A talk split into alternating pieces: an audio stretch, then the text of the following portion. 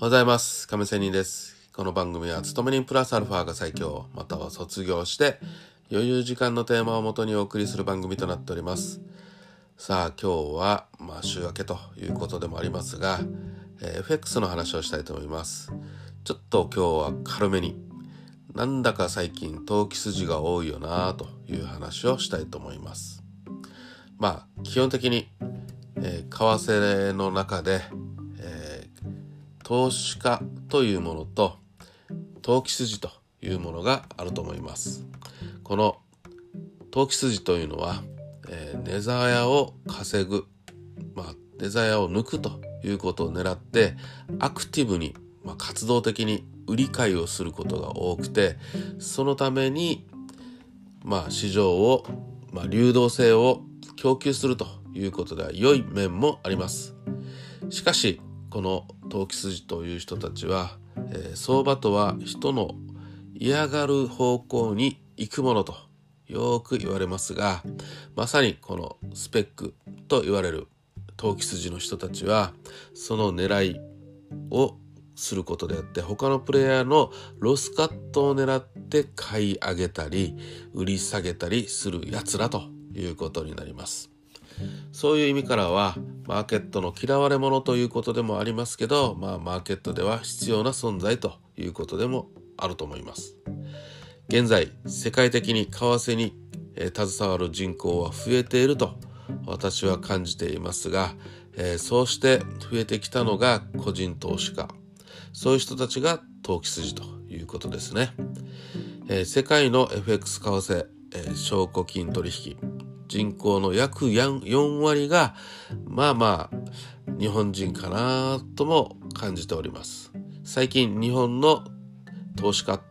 まあ個人投資家って言った方がいいですね。そういう人たちがかなり増えてきてるなというのもあります。これまでの、分数的に言えば分母ですね。分母がだんだん増えてきているということでこの日本国内の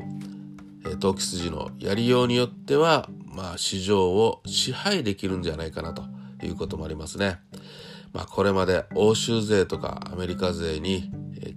がねやっぱり投投資という形では多かったんですけど日本人も、まあ、ここ最近はこういうお金に対する意識も増えてきているので、まあ、この分母が増えてきてるんじゃないかと日本人の投機筋が増えてきてる。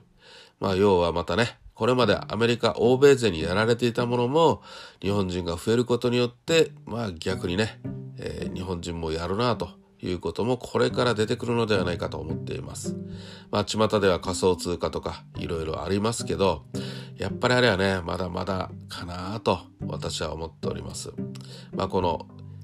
やっぱり国が認めた通貨各国のねそういう状況の中での取引これがとりあえず基本となって、まあ、これからどういう世界になるかは知りませんがまあこの投資日本人の投資家投機筋、ね、